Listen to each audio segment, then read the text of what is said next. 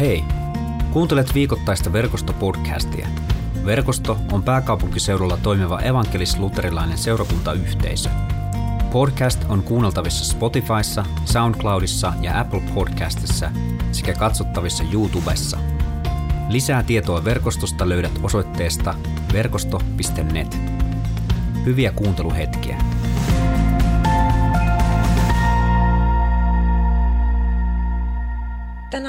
Vietetään hyvän paimenen sunnuntaita ja päivän evankeliumiteksti tulee siihen liittyen, tai evankeliumitekstin ähm, sisältö puhuu vahvasti tästä hyvästä paimenesta.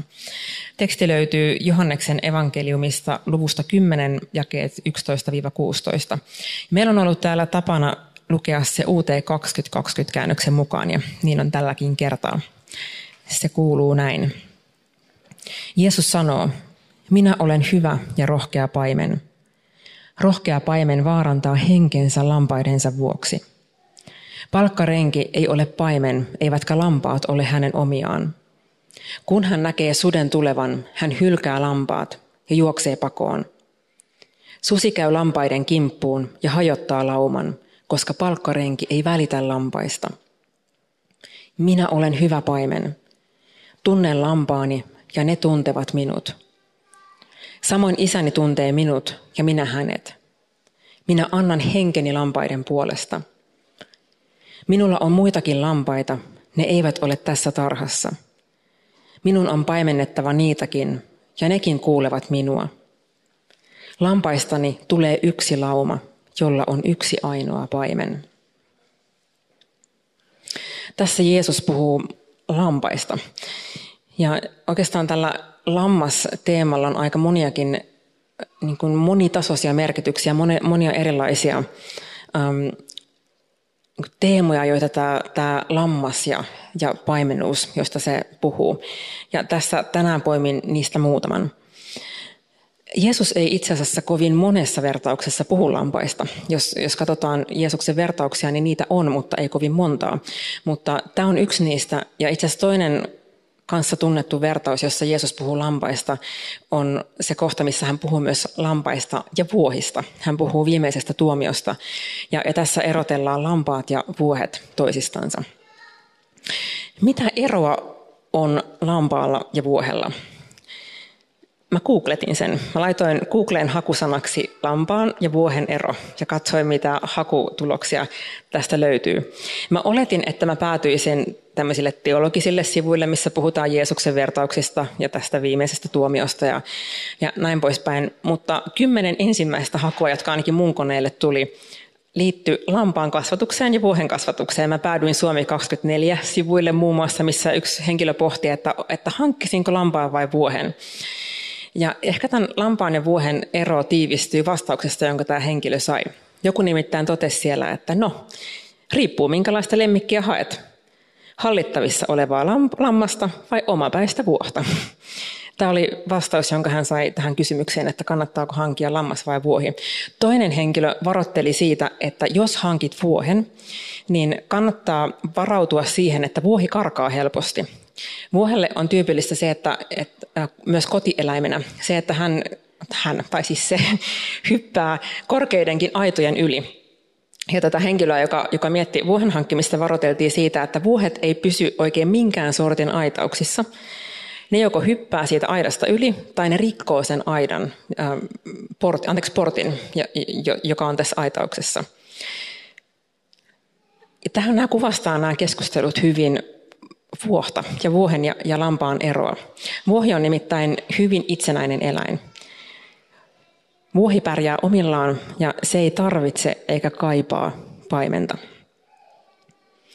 Vuohi, vuohea kuvattiin näissä, näissä näillä sivuilla, mihin mä törmäsin, niin hyvin itsepäisenä ja omapäisenä eläimenä, joka on aika vaikeasti niin just paimennettavissa, koska se, se kulkee paitsi omia teitään, niin se on niin, niin kuin itse, ikään kuin itseriittoinen.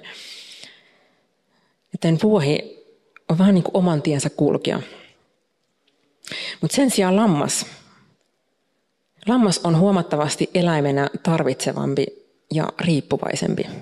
Ja nyt mä tarkoitan positiivisella tavalla tarvitsevampi ja riippuva, riippuvaisempi. Lammas ei pärjää ominnokkineen. Mielenkiintoista on se, että paitsi että lammas tarvitsee paimenta, niin, niin tota, tuli myös esille tässä Googlen ihmeellisessä maailmassa se, että itse asiassa lampaalle on tosi riskialtista vaeltaa yksin. Nimittäin jos lammas eksyy joukosta, niin silloin se joutuu monesti haasteeseen. Ja, ja, ja myös se, että silloin kun se on erotettu muista lampaista, niin lammas helposti eksyy suunnasta. Joten lampaalle on tyypillistä se, että hän tarvitsee paimenta, mutta hän tarvitsee myös omaa laumaansa. Ja tämä lampaan ja vuohen ero siinä, missä vuohi on niin kuin eläin, joka, joka on niin kuin omapäinen ja omavaltainen, ja sitten taas verrattuna lampaaseen, joka tarvitsee paimenta. Tämä ero on niin selkeä näissä eläimissä, että törmäsin myös tekstiin, jossa puhuttiin siitä, että varsinkin Aasiassa ja Afrikassa on semmoisia lammas- ja vuohirotuja, jotka on tosi lähellä toisiaan ulkonä, niin ulkonäöllisesti. Ja jos näitä eläimiä, jos nämä eläimet on ikään kuin samassa, äh, samassa joukossa ja tota, niitä katselee kauemmin, kauempaa, niin voi olla vaikea erottaa myös paimenelle, että mikä niistä on vuohi ja mikä niistä on lammas. Mutta se, millä he erottaa vuohet ja lampaat, on juurikin tämä, näiden eläinten käyttäytymismalli. Silloin kun ne näyttää samalta, niin heidät erottaa siitä, että lampaat seuraavat paimenta ja omaa laumaansa, kun taas vuohet lähtee omille teilleen. Ja, ja tämä on se tapa, millä myös niin kuin silloin, kun paimenilla on vaikea niin kuin nähdä, että missä, missä on vuohia ja missä lampaita, niin tämä on se erottava tekijä. Ja jotenkin tämä puhutteli mua tämän viikon tekstissä. Se, miten lampaalle on tyypillistä tarvitsevuus. Ja se, mikä erottaa vuohen lampaasta, on itseriittoisuus. Jeesus puhuu, kun hän vertaa omaa valta, puhuu verta, vertauksin omasta valtakunnastaan, niin Jeesus yhdessä vertauksessaan toteaa, että helpompi on kamelin mennä neulan silmästä läpi kuin rikkaan päästä Jumalan valtakuntaan. Hän sanoi, että rikkaan on vaikea löytää tietää Jumalan valtakuntaan – ja mä en usko, että tässä tarkoitetaan puhtaasti vaan sitä, että niin kun, kun sä omistat jonkun tietyn määrän rahaa, niin sitten kun sä ylität semmoisen jonkun tietyn niin määrän X, niin sen jälkeen sun on vaikeampi päästä Jumalan valtakuntaan. Ja mä ajattelin, että tämä ei ole edes teologisesti perusteltua, kun me, kun me katsotaan ähm, raamatun lehdiltä sitä kokonaisuutta. Mä ajattelen, että se liittyy jotenkin just tähän itseriittoisuuteen. Rikas on ikään kuin se, niin kuin, mitä tässä kuvataan rikkaana, niin sitä voi myös ajatella niin, että se on ihminen, joka ei tarvitse mitään, joka, joka ei ikään kuin, hänellä on ikään kuin kaikki se, mitä hän ajattelee tarvitsevansa elämässään. Ja silloin kun me ei tarvita mitään, me ei tarvita myöskään Jumalaa. Se voi olla Toki sitä, että me laitetaan luottamus maallisiin rikkauksiin, mutta yhtä lailla se voi olla sitä, että me laitetaan meidän toivo esimerkiksi meidän omaan erinomaisuuteen ja siihen, että, että meidän esimerkiksi teot tai meidän elämä on riittävän hyvää, jolloin meillä ei ole mitään tarvetta armolle. Ja yksi kohta, mikä, mikä mun mielestä hyvin kuvastaa tätä rikkautta, joka, joka ikään kuin estää meitä näkemästä sen oman tarvitsevuutemme, on ilmestyskirjassa. Siellä on ilmestyskirjassa on, ähm, kerrotaan siitä, miten, miten ikään kuin pyhähenki antaa viestejä eri seurakunnille. Ja yksi seurakunta on Laudikean seurakunta. Ja Laudikean seurakunnalle lähtee äh, tällainen viesti. Sinä kerskut, että olet rikas. Et tajua, mitä todella olet. Köyhä, sokea, alaston. Ja sitten taas toisaalta Smyrnan seurakunnalle sanotaan näin. Minä tiedän sinun ahdinkosi ja kärsimyksesi. Anteeksi, ahdinkosi ja köyhyytesi. Sinun, joka kuitenkin olet rikas. Tässä nämä rikkaudet ei liity millään lailla taloudelliseen rikkauteen. Tässä Laudikean seurakunnalle puhutaan siitä, että, että hänen niin tämän seurakunnan virheenä on just se, että, että he ajattelevat, että he ovat rikkaita, he eivät tarvitse mitään. Se tekee heidät köyhä, köyhäksi, sokeaksi ja alastamaksi. Joskus me ollaan ihmisinä tällaisia. En tiedä susta, mutta ainakin itse on joskus törmännyt sellaiseen ajattelutapaan, että ei Jumala voi olla olemassa, koska sitä ei pystytä todistamaan. Todista mulle Jumalan olemassaolo, niin mä uskon Jumalaan. Ja mä ajattelen, että se on sellaista rikkautta, missä me ajatellaan, että meillä ihmisillä on niin hyvä tieto ja, ja meidän niin kuin ihmisyys on niin viisasta, että jos me ei kyetä jotain todistamaan, niin se ei voi olla olemassa. Ja tässä on jotain siitä vuohen asenteesta, joka, johon niin tiivistyy se, että, että mulla on kaikki. Mulla on muun muassa kaikki tieto. Ja jos mä en kykene tiedollisesti ymmärtämään Jumalaa, niin hän ei voi olla olemassa.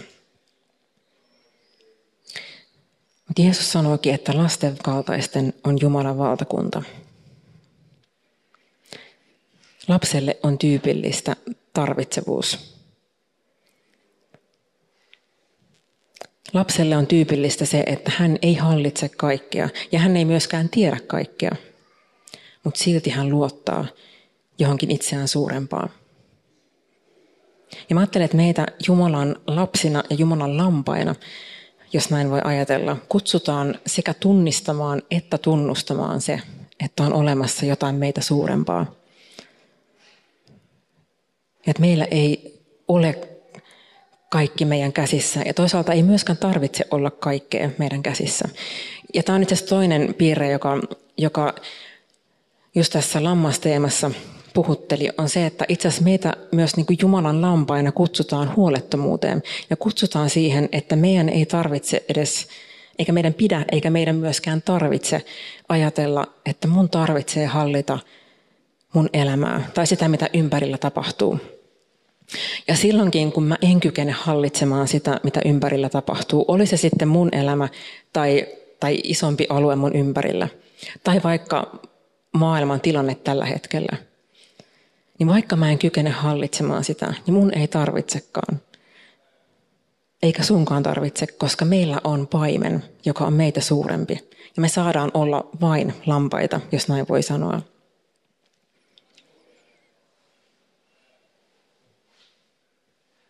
Meidän ei tarvitse hallita kaikkea.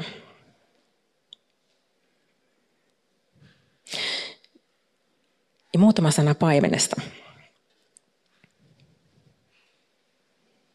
Ero lampaissa ja vuohissa ei ole siinä, etteikö olisi paimenta, joka haluaisi varmasti kaitsia molempia.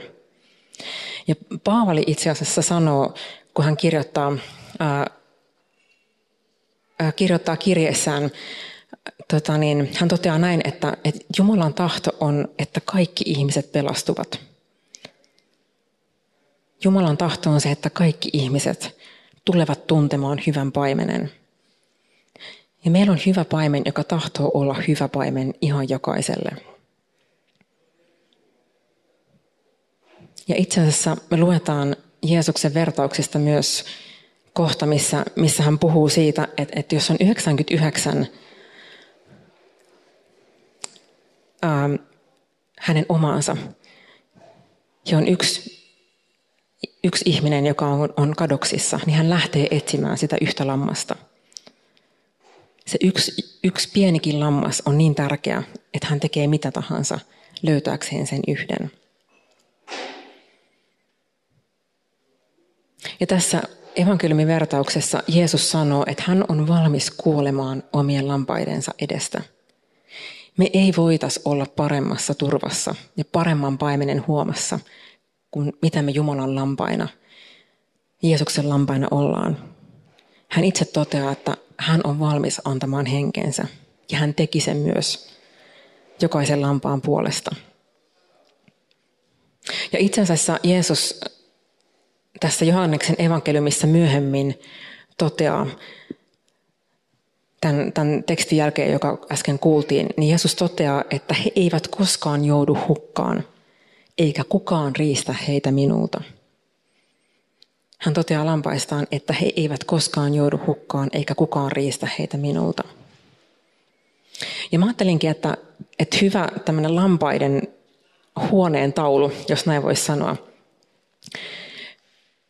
voisi olla muun muassa Filippiläiskirjeen neljännessä luvussa oleva kohta. Siinä Paavali sanoo, älkää olko mistään huolissanne, vaan saattakaa aina se, mitä tarvitsette, rukoillen, anoen ja kiittäen Jumalan tietoon.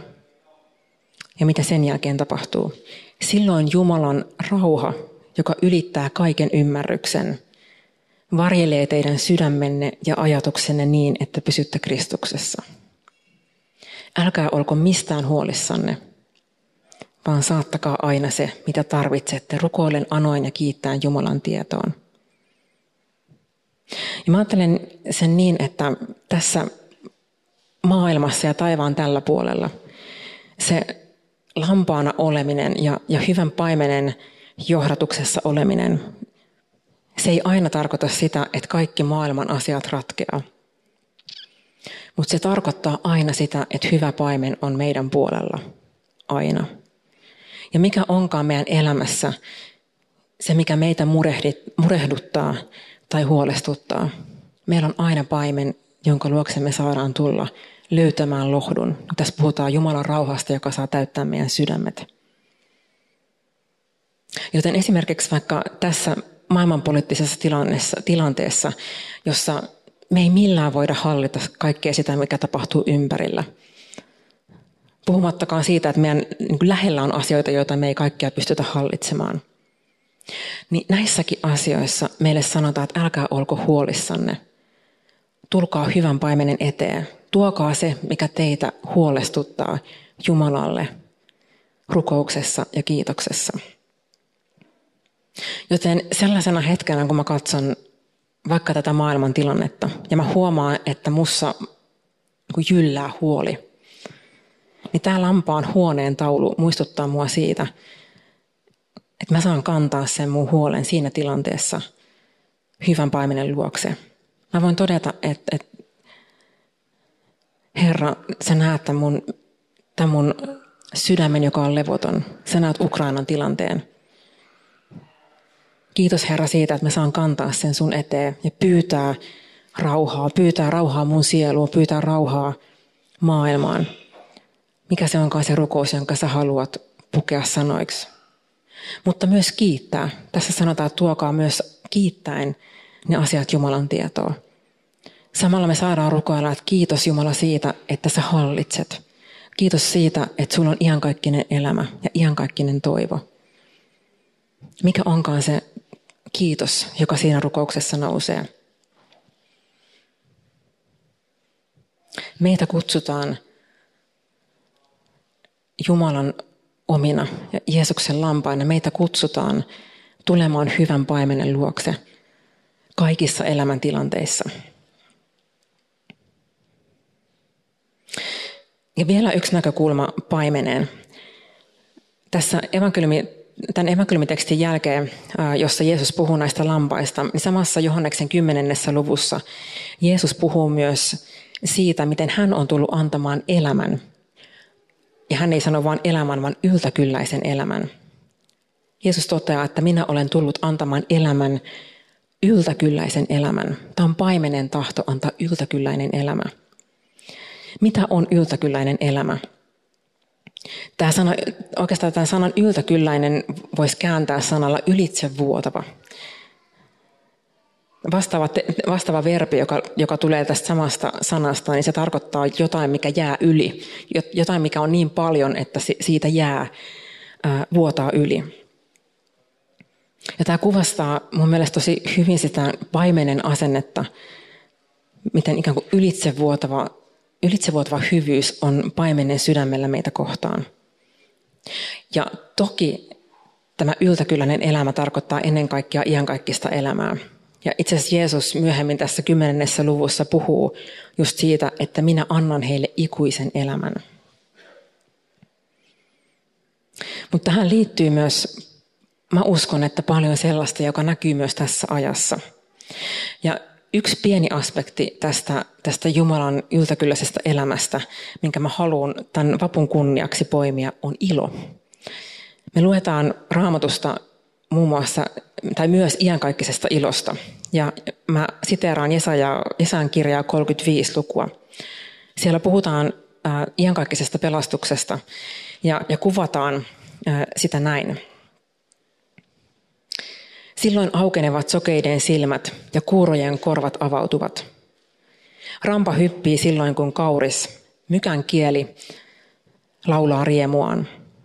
Lähteitä puhkee autiomaahan, vuolaina virtaavat purot arolla.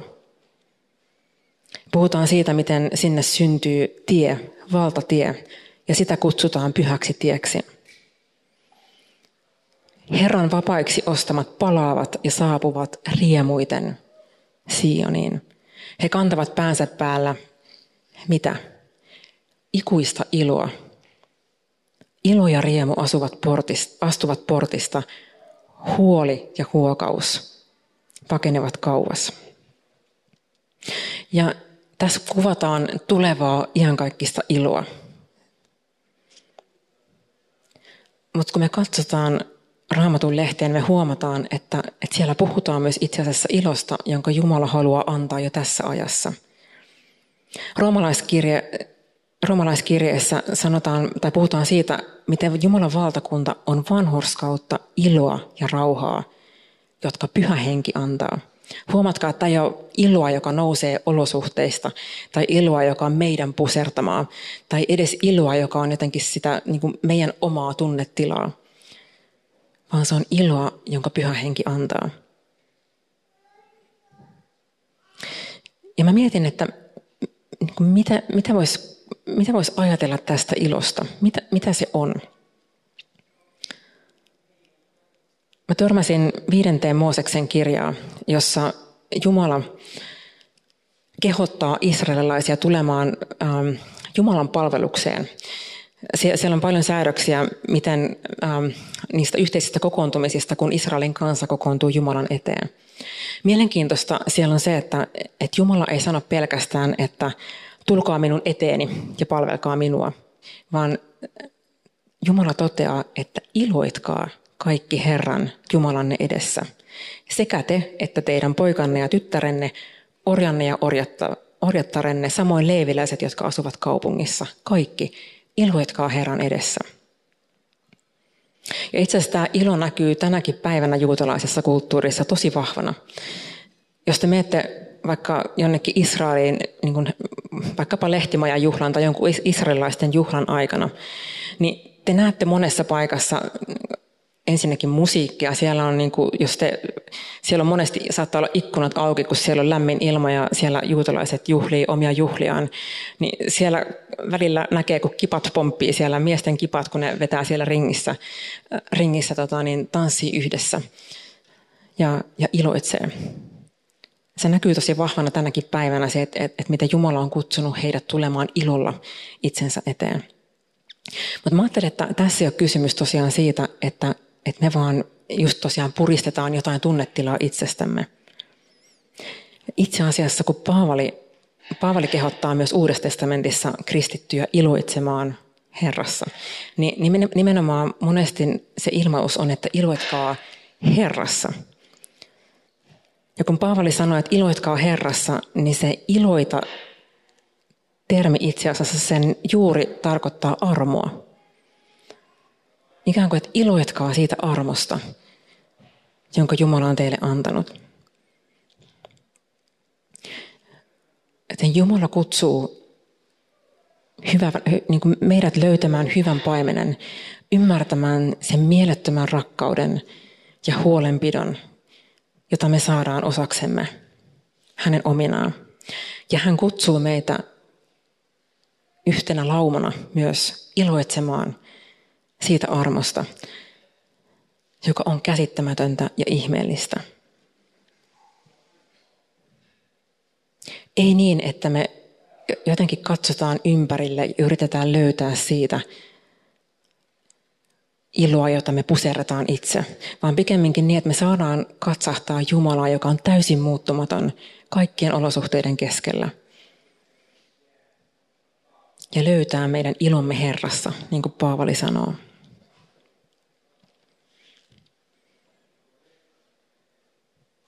Meidän ei tarvitse kenenkään tulla hyvän paimenen luo miettien sitä, että mitä hän meistä ajattelee. Vaan me saamme tulla yhdessä. Ja toki myös itseksemme hyvän paimenen luo ja löytää ilon siitä, mitä hän on tehnyt meidän puolesta. Ja mä ajattelen, että sen lisäksi myös meitä kutsutaan olemaan myös kutsumaan muita, sellaisia, jotka eivät ole vielä löytäneet hyvää paimenta, niin olla kutsumassa muita mukaan siihen samaan laumaan. Löytämään hyvä paimen, joka on antanut itsensä jokaisen meidän puolesta. Rukoillaan yhdessä.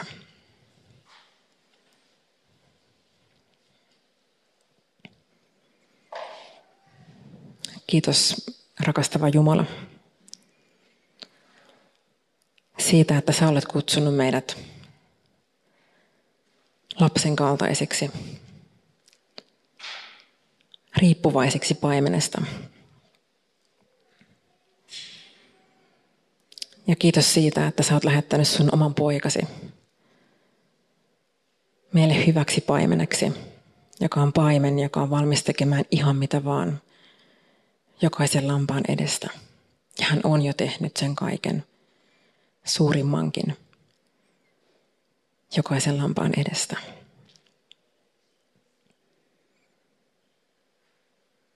Meidän rukous on tänään se, että auta meitä luottamaan hyvään paimeneen niissäkin tilanteissa, missä olosuhteet on inhimillisesti haasteelliset – niissäkin hetkissä, milloin inhimillisesti tuntuu siltä, että uskallanko mä seurata. Anna meidän luottaa siihen täydelliseen rakkauteen, joka on meille osoitettu itsensä uhraavassa paimenessa. Kiitos Herra siitä, että sä etsit meitä jokaista. Silloinkin kun me ollaan lähdetty harhailemaan. Silloin kun me ollaan eksytty, niin silloinkin sä etsit meitä. Auta meitä jokaista löytämään meidän tie paimenen lähelle.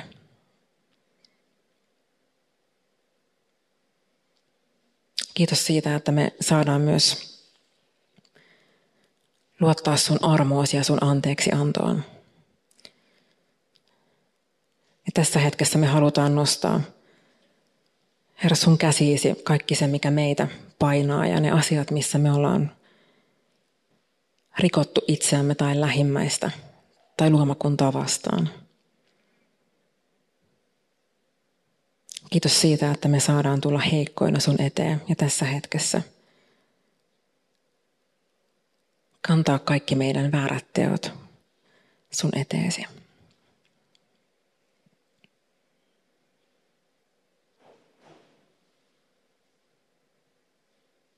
Sä julistat, Herra, ihan kaikista armoa.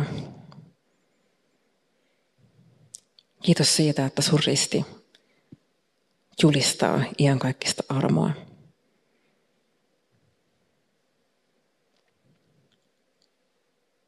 Tuon armon äärelle me tahdotaan tänä iltana tulla. Ja Kristuksen Jeesuksen ristintyön tähden saa julistaa kaikki meidän synnit anteeksi annetuiksi isän ja pojan ja pyhän hengen nimeen.